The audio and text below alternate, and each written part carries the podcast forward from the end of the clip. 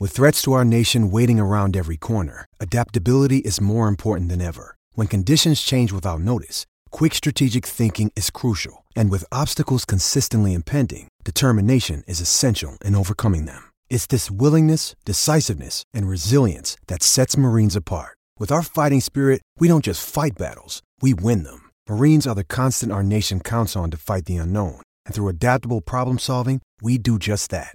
Learn more at marines.com. HN Podcast, Miller and Deace. We've reached that time in the annual summer calendar that you've all been waiting for, or maybe just I've been waiting for, and I'm projecting my anticipation onto you because that's what we do in society these days. If it's great for me, it means you're going to have to like it too, otherwise, you're an idiot. It is Steve Deace's 2018 college football crystal ball predictions segment where he ventures way out, way out there, sometimes well over his ski tips, in trying to prognosticate what's going to happen this year before it happens. And as I do every year, it's it's one of those things. It's like Babe Ruth calling his shot way back in the day. Whether or not that happened or not, we don't know how it's been explained. But I can tell you that one day in our radio offices there at 2141 Grand Avenue in Des Moines when we were both working for WHO. Steve rolled over to me and made a prediction that was in his, I don't know what it was, 2007, 2008 crystal ball.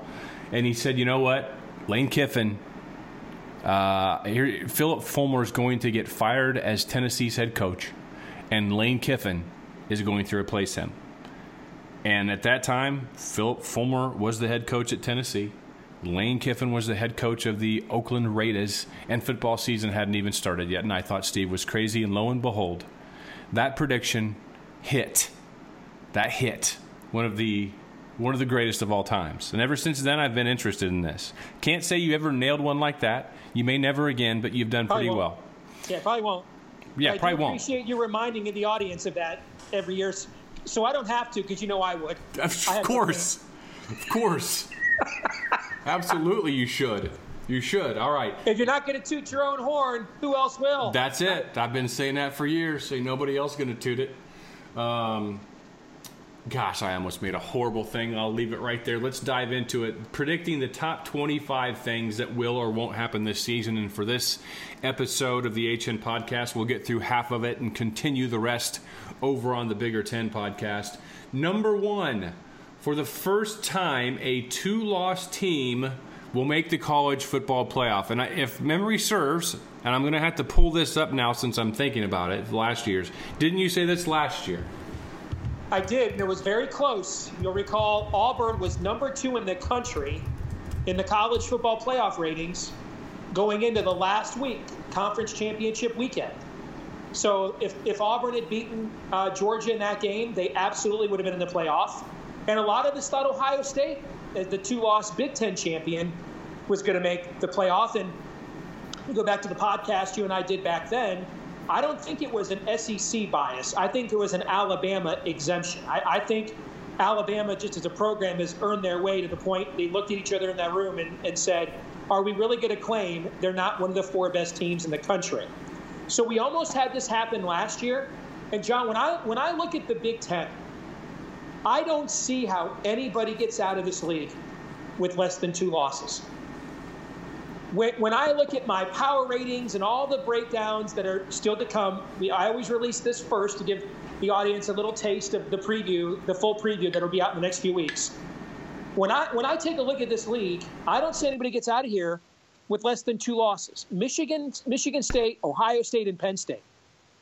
Collectively, I've been doing this um, since 1988 collectively, I th- those are the four strongest teams, or among the four strongest teams I've ever had in this league at one time.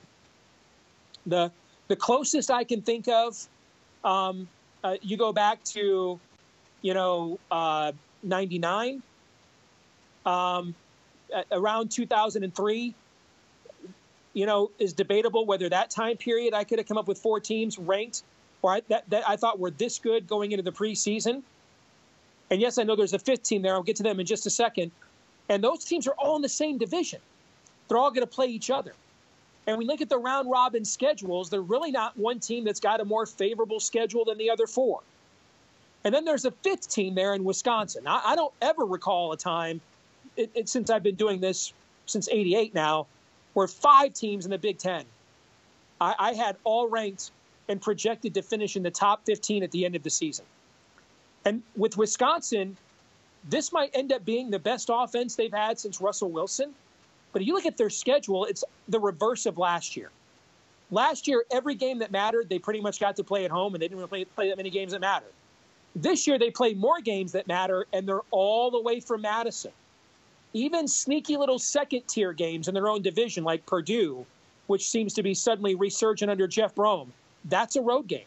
Iowa is a road game. I'd be very scared if I was Wisconsin. There's one constant throughout the Ferentz era. Iowa's going to lose to somebody they shouldn't lose to, and they're going to beat somebody they shouldn't beat. And when you look at Iowa's schedule this year, there's not too many opportunities for them to beat somebody they shouldn't beat. One of them, Wisconsin at home, likely a night game. We know what Iowa does in those situations. So every game they play at Michigan, at Penn State, every game on Wisconsin's schedule that matters most, they're all away from home. So throw in a Big Ten championship game. I don't see anybody getting out of this league with fewer than two losses. You'll see that when my preview comes out in the next few weeks, the full preview. And because of the strength of this league, uh, I do think it is a lock this time uh, particularly when you look at the non-conference schedules. Ohio State at TCU, Michigan at Notre Dame, uh, Penn State at Pitt. Those are all wins that uh, could be better than anything the Big Ten got in the non-conference last year when their best non-conference win was actually Iowa winning at Iowa State, which turned out to be a really nice win. So I think for all of those reasons, it's highly unlikely the Big Ten gets left out again. Uh, the caliber and strength of competition will be too high, but I also think it's really going to be difficult for somebody in this league to get out with fewer than two losses. I don't disagree with any of those thoughts whatsoever. And uh, I do have last year's crystal ball pulled up side by side so I can compare. And number two this year should sound familiar. No FBS team will finish undefeated this season. And I almost got this right. I almost got this right last year. Um, I think was Central Florida the only undefeated team? Uh, I think they were. Yeah. I think they were. Yeah. So I, I don't see it this year, and I don't see it in a group of five either. Um, the strongest group of five teams are all playing each other. Uh, Florida Atlantic plays at Central Florida. Central Florida has a much tougher schedule than they had last year. Um, I think Florida Atlantic might be the best of all the group of five teams. They open up at Oklahoma. Boise State and San Diego State are both very strong. They play each other. Boise State's got a game at Oklahoma State. San Diego State at Stanford. So all of the strongest group of five teams are all playing each other and or really tough non-conference competition. I don't see anybody going undefeated. Even Alabama. Um, keep in mind, of all Alabama, all of Nick Saban's five national championship teams at Alabama, only one of them went undefeated. Uh, you know, Clemson's been in the playoff uh, every year. The one time they went into the playoff undefeated, they didn't win it either. So I don't think anybody will go undefeated. Get harder and harder to do that. Number three, Ohio University will end one of the nation's longest championship droughts. Only Iowa State, Vanderbilt, Indiana, and Minnesota's are longer by winning its first conference title since 1968. Quick correction Clemson didn't make the playoff the first year. I, I want to correct that before somebody corrects us. So duly noted. But this would be, this is, I think, the one thing Frank Solich is hanging around for. It's the one he's done everything else in Ohio. They've been in the top 25. They've had uh, multiple double-digit win seasons. He's just never won uh, the MAC while he's there. And this looks like a bit of a down year for Toledo. They lost quite a bit. They'll still be good because they recruit as well as anybody in the MAC does. And if they don't recruit the best in the MAC, Northern Illinois usually does. And Northern Illinois is a very difficult schedule. So this looks like the year for uh, Frank Solich to finally do at Ohio the one thing he hasn't done because he's done pretty much everything else at what it what has historically not been a great football program, which is why they have won a conference title since '68. Number four, this will be Brian Kelly's ninth season at Notre Dame. Uh, since Knute Rockne, uh, since Knute Rockne, only three other coaches have lasted that long in South Bend: Frank Leahy, Ara Parseghian, and Lou Holtz. All of whom won national championships, which Kelly is not. Three coaches, those three coaches whose average win percentages are eight 18 compared to Kelly's 670, which is not horrible. Given that trend line, I believe this will be Kelly's final season at Notre Dame before heading off to the NFL. He'll be replaced by Iowa State coach Matt Campbell. Here is your Phillip Fulmer Lane Kiffin double take. Well, two reasons for this. Just historically, Notre Dame coaches don't last this long, as I point out. They wear out their welcome. And I don't know any of them have the abrasive personality Kelly does. Right. Uh, even ones that weren't as successful.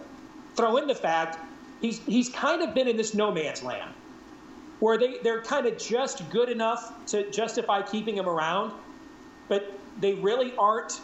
You know, they they, they were in the playoff race in early November. Uh, in the first playoff rankings last year, and then they got destroyed by Miami. They almost made the playoff a few years ago, and they lost in the last second on the road at Stanford. But other than that, not really since the 2012 destruction they, at, the, at the hands of Alabama in the last, uh, in the second to last BCS championship game, has he really made them nationally relevant. He's just made them more competitive, and he's kind of already done the whole coordinator change. Um, right. You know, losing his defensive coordinator to A and M that would have been unthinkable five, ten years ago at a school like Notre Dame. So uh, you just if it's not this year, I don't think he lasts much longer. Here's why I went with Matt Campbell. You usually want to get a coach who's the exact opposite of yeah. the guy you just lost. The pendulum effect. Yes. Campbell's persona could not be any different than Kelly's.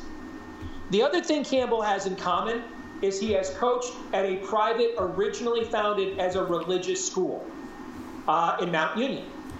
So he has that sort of a background. Um, the, he's got a modern offense. Wouldn't have to change much from what Brian Kelly does. A lot of things are similar philosophically. Uh, Notre Dame cannot do cannot recruit. You know, the last time they really dominated in recruiting is when Lou Holtz and Vinny Cerrato were there, and they they loosened their academic requirements to take Prop 48 cases like Tony Rice. They're not doing that anymore. They're not going to do that anymore. And so you need a guy who has shown he can find some players in positions um, that are, are, sort of a little bit off the radar, can develop those guys. Campbell has shown that at Iowa State already. He showed that at Toledo. So uh, he's got a lot of Midwestern ties, a lot of Ohio ties. I think these are. I think Notre Dame actually needs to become a little bit more provincial in its recruiting. I, I think it's not a coincidence that Notre Dame has struggled to get back to being nationally relevant. Right as Stanford's program under Harbaugh was ascending and has gone to even greater heights under David Shaw, because academically they're going to recruit a lot of the same kinds of kids. And would you rather? You've been to South Bend, Indiana. Well, you've been to Gary, Indiana, right? You've been to Gary, Indiana. Okay. Um, Gary, Indiana is an armpit in search of an armpit in search of a razor. It's a horrible place. All right, and um, South Bend is essentially this one um, one. It's a beautiful college town, but it's an oasis in what is one of the more dilapidated, non uh, non pleasing to the eye locales in America. So would you rather would you rather be close to Palo Alto um, and, and, and the Bay, or would you rather be close to Gary? Yes, I don't need to answer that question. I just answered it by asking it. So I think Campbell, for a lot of reasons, a guy that's young, that's all, but he's young, that he's got two major head coaching jobs. One of the biggest jobs in the group of five in Toledo, a Power Five job at Iowa State. He would fit the profile of exactly the opposite of what you're looking for uh, in Brian in, in, from Brian Kelly. And one thing else I'll, I'll, mention: not you know the Notre Dame's last few coaches have not had previous Power Five head coaching experience. Brian Kelly did not. He had been at Central Michigan and Cincinnati. Uh, Bob, uh, Bob Davie did not. He had been Notre Dame's de- and Texas A&M's defensive coordinator. Charlie Weis did not. He had been the New England Patriots offensive coordinator. Had no college head coaching experience at all. So the last two times Notre Dame hired a coach that had been successful at the Power Five level, one was Ty Willingham, who'd taken Stanford to the Rose Bowl and got off to a great start and then flailed. Then the other guy was Lou Holtz. That worked out pretty good. Yeah, it did. And I know there's a lot of Iowa fans that are waiting for me to uh, finish the punchline of Matt Campbell moving from Ames to uh, South Bend, the Gary region, as a aesthetic upgrade. But I'm not going to do it because Ames is more aesthetically pleasing than that area, in my opinion. I've been to both places several times. There's no doubt. Yeah, no question about it. Number five, here we go. Uh, this will be Bill Snyder's final season as college football coach, but he will wait until well after the bowl game to announce it in an effort to force the school to name his son as his successor. That one's pretty self explanatory. What do you think? Yeah, I mean, this was number five or number six last year without the uh, caveat of waiting and basically leveraging um, or deleveraging Kansas State. I, clearly, that's got to be the only reason why he's still doing it. I mean, he, he's pushing 80, isn't he? Yeah. Yeah, I think he'll either be 80 or 81 when the season kicks off. Yeah. That's great for him. I don't want to go out like that. Um, and that has to be why he's doing it. So, very self explanatory. Number six. After losing four games in a season only once between 1969 and 2001, Nebraska will lose at least four games for the 15th straight season. I think that that is a pretty good guarantee right there. Yeah, I've put this in my last few crystal balls. I made an effort of making sure it made this one because I'm not sure I'm going to be able to do this too many more times. Yeah. okay. Um, because I think they've got a coach who that, that gets who they are, and I, I don't know that it's going to be, you know, 20 seasons in a row of at least nine wins and three out of four national championships again. I, I don't think it'll be that again. But even the little things, you know, I was reading the other day that he insisted the school change its branding back to Cornhuskers.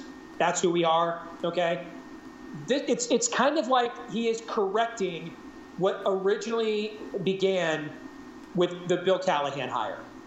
And I think when you've got the tradition in the brand, Nebraska still does. Even though they're that right now, probably because of the fan expectation and the demographics of where they live, the toughest recruiting job in this entire league. But he's got a gimmicky offense that helps to lower the playing to less to, to even the playing field. He he gets who they are, and I think when you when you have that tradition, I think you can win a lot of games on just that if you embrace it. I don't think you can win championships on just that. Okay. Pardon me. I think in the end, it's it, when we get to the championship level, it's, it's it's Jimmy's and Joe's more than you know X's and O's. But you can absolutely be a consistent eight, nine, even 10 win team when you have that brand and that tradition and that legacy if you just embrace it. And I think that's the first step back for that. It's kind of like the last 15 minutes of The Godfather. He's coming in, he's righting all righting all wrongs, mm-hmm. all wrongs that have been done to the family. And uh, I agree with you. Unfortunately, I do think that he's going to get the job done there and turn things around. And maybe one more year you could throw this in, maybe not.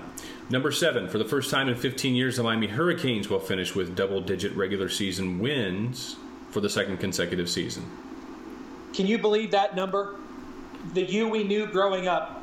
I mean, how many schools can say ever they've had four different head coaches win national championships let alone do it in about 25 years mm-hmm. from Howard Schnellenberger to Larry to Frank Coker, right? Or was it mm-hmm. Larry Coker? I can't remember his name. Larry. Larry. You know, not many have had four coaches win national championships in their history, let alone in that short amount of time. Hard to believe, but um, if they do what I think they're going to do, they haven't done this since you know the Willis McGahee, Ken Dorsey era. Hmm. I mean, four different coaches to win national championships is that that's if you're an AD, that's a pretty good recruiting pitch for a prospective coach. Yeah, it's even actually it's less than 20 years from 1983 to 2001. They had four different head coaches win national championships. About 19 seasons. Yeah. Yeah, it's pretty good. It's pretty good. Um, e- either Art Briles or Hugh Freeze will be hired as an FBS head coach for 2019. Uh, um, I'm to say I'm to take the under on on Art Briles. I know you have an or here. Is Hugh Freeze not under any uh, show cause? It'll be expired. Although that they're they're still appealing that case, so who knows what will happen with it. Saban tried to make him one of his uh, analysts this offseason, and the uh, SEC commissioner came in and said, "Yeah, we're not we're not going there." But I go back to the podcast we did last week. I want to make this very clear. This is not an endorsement. It is an observation. All right. Baylor paid Art Briles the, his full entire buyout. Now we've got a story right now where UConn's AD is is attempting to fire a former player and a national championship basketball coach, Kevin Ollie, for cause. And he's attempting to fire him for cause on the grounds that he violated NCAA rules. The three itemized cases of NCAA rule breaking he mentions. One includes shooting baskets with a recruit, which can be construed, construed as physically training or trying out a recruit, which is a violation of NCAA rules. Another was knowingly allowing players to work out on campus with other um, personnel other than the school's own uh, training personnel. Okay? And um, the other had something to do with uh, one text or something to her. I mean, these are, we're talking about hush money, payoffs. Louisville's running a damn brothel, okay? We're, we're, this isn't even Al Capone and tax evasion. This is like Al Capone and jaywalking, okay? So we're in the era where they're trying to get out of a $10 million buyout for cause with some of the shadiest, cheesiest NCAA infractions of all time. Baylor paid Art Briles $15 million. You see what I'm getting at here? Yeah. If you have the drop, if you have the goods. Now, when I say somewhere in the FBS, I don't know. Art Briles might be coaching at Liberty, where his old AD is the AD now. They're going to the FBS. Right. So I mean, it, it could be like, you know, Terry Bowden had to go to Akron when there were cell phone calls of him and a mistress, you know, similar story to what happened with Hugh Freeze. The FBS has some Mos Eisleys, brother. It's got some outpost of scum and villainy, okay? Notice I didn't say the Power Five. The FBS, though, we could be talking about, you know, uh, a lot of different places that have no. We could be talking about Lane Kiffin at Florida Atlantic, if you know what I'm saying. Right, right. Um, the UConn examples you bring up, that sounds like an AD that doesn't like his head coach and is looking to get rid of him. Yeah, and is, and is looking to not pay a $10 million buyout Yeah. by any means necessary. Yeah. Number nine, after another disappointing season, Colorado will fire Mike McIntyre and replace him with Florida Atlantic coach Lane Kiffin. You know Lane wants to get back in the show. And, you know, having been in Boulder, even though it might not align with me uh, ideologically at all points in time, it's a beautiful, Yes, beautiful is. area right there in front of the Flatirons. I mean, it is a gorgeous campus. And another place where championships have been won, and Lane Kiffin certainly has uh, Pac 12 roots. I think that'd be a great fit. Reason I picked Colorado, um, I, I was there a couple of years ago when I worked for the Ted Cruz presidential campaign. I was in the debate prep team they had there. Campus, it, it's it's everything you just said, man. It it is incredible. This, the the football scenery at the stadium at the Rocky Mountains, absolutely incredible. But they don't have much of a recruiting base there. They they're sort of now from a recruiting standpoint in the Pac-12 what Nebraska is in the Big Ten they're they are it's not a novelty you know they you know bill mccartney grew that program by going into inner city la and and and going to single moms and saying hey get your kids out of the hood send them to boulder i'll raise them up you know i'm a strong man of faith i'll raise them up right turn them into men get them out of the lights, get them a degree turn their lives around well, Oregon's kind of already doing that. That was sort of what Don James did at Washington, and Chris Petersen's back and is doing the same thing at Washington now. So they kind of don't have that niche anymore. So they need a gimmick. They're a program in need of a gimmick. Lane himself is a gimmick. He's brilliant in terms of offensive play calling. I think, you know, because of, shall we call it, the values of the community and the campus, I think they're I think they're going to tolerate a lot of Joey Freshwater, if you know what I'm saying, Rob. Okay. Know, I'm not I'm not so sure too many schools down there in the Bible Belt with a Power Five size media want to be reading about you know Lane making it rain at the local deja vu, if you know what I mean. Okay. Not sure they're going to tolerate that down there at uh, at Kentucky, but I think Colorado is like, dude, it's Thursday. What are you talking about? You know, so um, I think it's a good fit. It's a league that doesn't play much defense. Uh, it's got a school. It's a it's a Power Five job, unlike in Kansas. Yeah, they went to an Orange Bowl ten years ago, but you know we're not too far removed from Colorado being a perennial top 15, top 10 kind of program under both McCartney and Rick Neuheisel. So I, I think they would be in a position where they can't afford to play it safe. They need a brand. Their brand is tarnished, and that's why I could see the fit there. If Florida Atlantic has the kind of season I think they're going to have in the group of five. Number 10, Jalen Hurts will remain at Alabama through the season, get his degree in December, and then leave afterward as an immediately eligible grad transfer. I wrote this before the new rules. The new rules, I think, make this maybe my easiest prediction to come true, which probably means tomorrow he'll make, make a fool out of me. But here's why.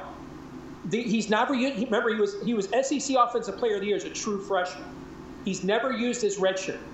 We have this new rule now. You can play in four games, any four games, and retain your red shirt, right? So Tua Tagovailoa already missed some a good portion of spring ball with the hand injury.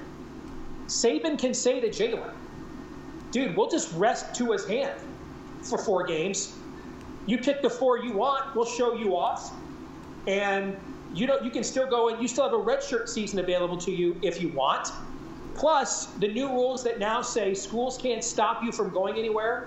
In the SEC, they used to be able to, to stop grad transfers from going within the league.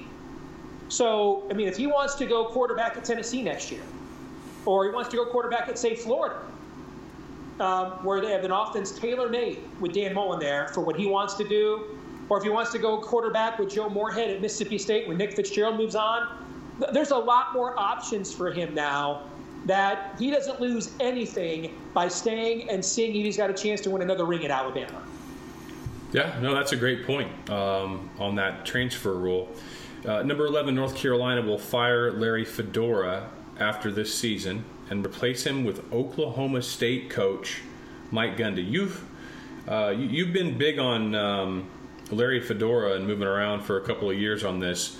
Oklahoma State's Mike Gundy going to North Carolina why? A few reasons. One, um, when your AD is on a podcast openly saying your recruiting sucks, and with, with like the exception of two, with the exception of like one year ever with Thurman Thomas before he got to campus.